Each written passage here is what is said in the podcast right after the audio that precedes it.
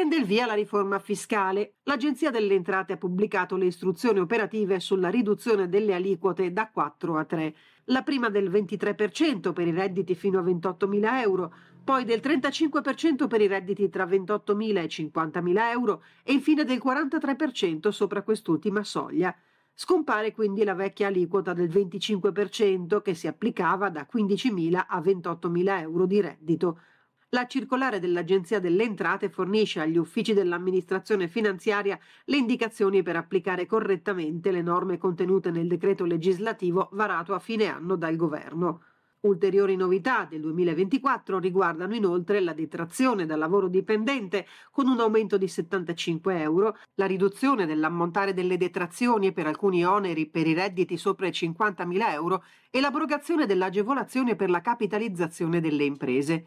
I comuni, le regioni e le province autonome hanno tempo fino al 15 aprile 2024 per adeguare la disciplina delle addizionali regionale e comunale alla nuova articolazione degli scaglioni e delle aliquote dell'IRPEF.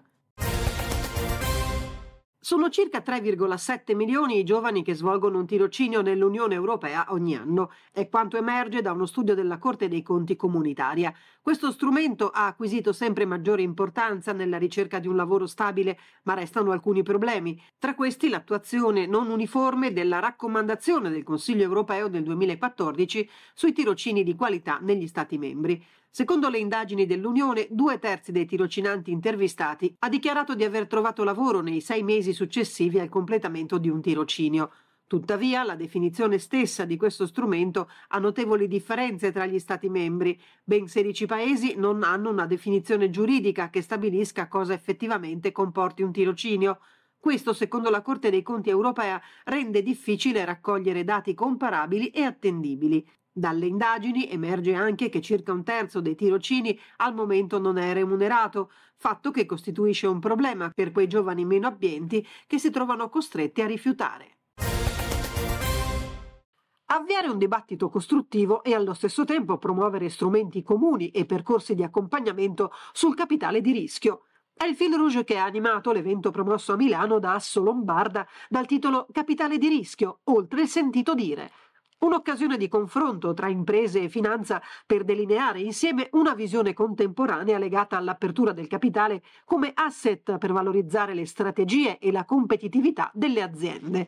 Alessandro Spada, presidente di Asso Lombarda. È un tema che eh, serve per rendere ancora più forti le nostre imprese che fanno parte di filiere che sono sempre più strutturate ed integrate in un mercato che è sempre più competitivo. Quindi eh, studiare quelli che sono gli strumenti a disposizione e cercare di capire cosa chiedere per far sì che le nostre imprese siano sempre più competitive è uno degli obiettivi. L'associazione ha presentato un documento che contiene una serie di raccomandazioni tese a rendere più efficaci i risultati che si possono ottenere quando economia reale e finanziaria lavorano insieme.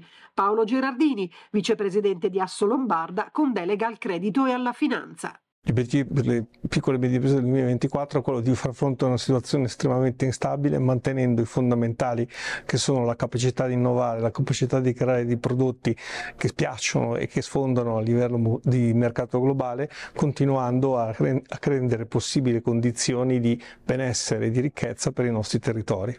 Per poter ottemperare questi macro obiettivi che ho citato c'è bisogno di benzina per poter far girare il motore. E figurativamente la benzina sono i capitali che possono permettere alle nostre imprese di riuscire a far fronte alle twin transition, che sono sostanzialmente delle grandi opportunità, ma che richiedono delle capacità di investimento significative, non soltanto in termini di macchinari, ma anche in termini organizzativi e di persone. Dopo la revisione di settembre dell'Istat sui dati sul PIL, il MEF a inizio anno ha pubblicato l'aggiornamento della relazione sull'evasione fiscale per gli anni 2016-2021. I dati sono positivi. L'evasione fiscale contributiva risulta ancora una volta elevata, 83,7 miliardi nel 2021, ma in forte calo. Era 107,7 miliardi nel 2016, 24 miliardi in meno.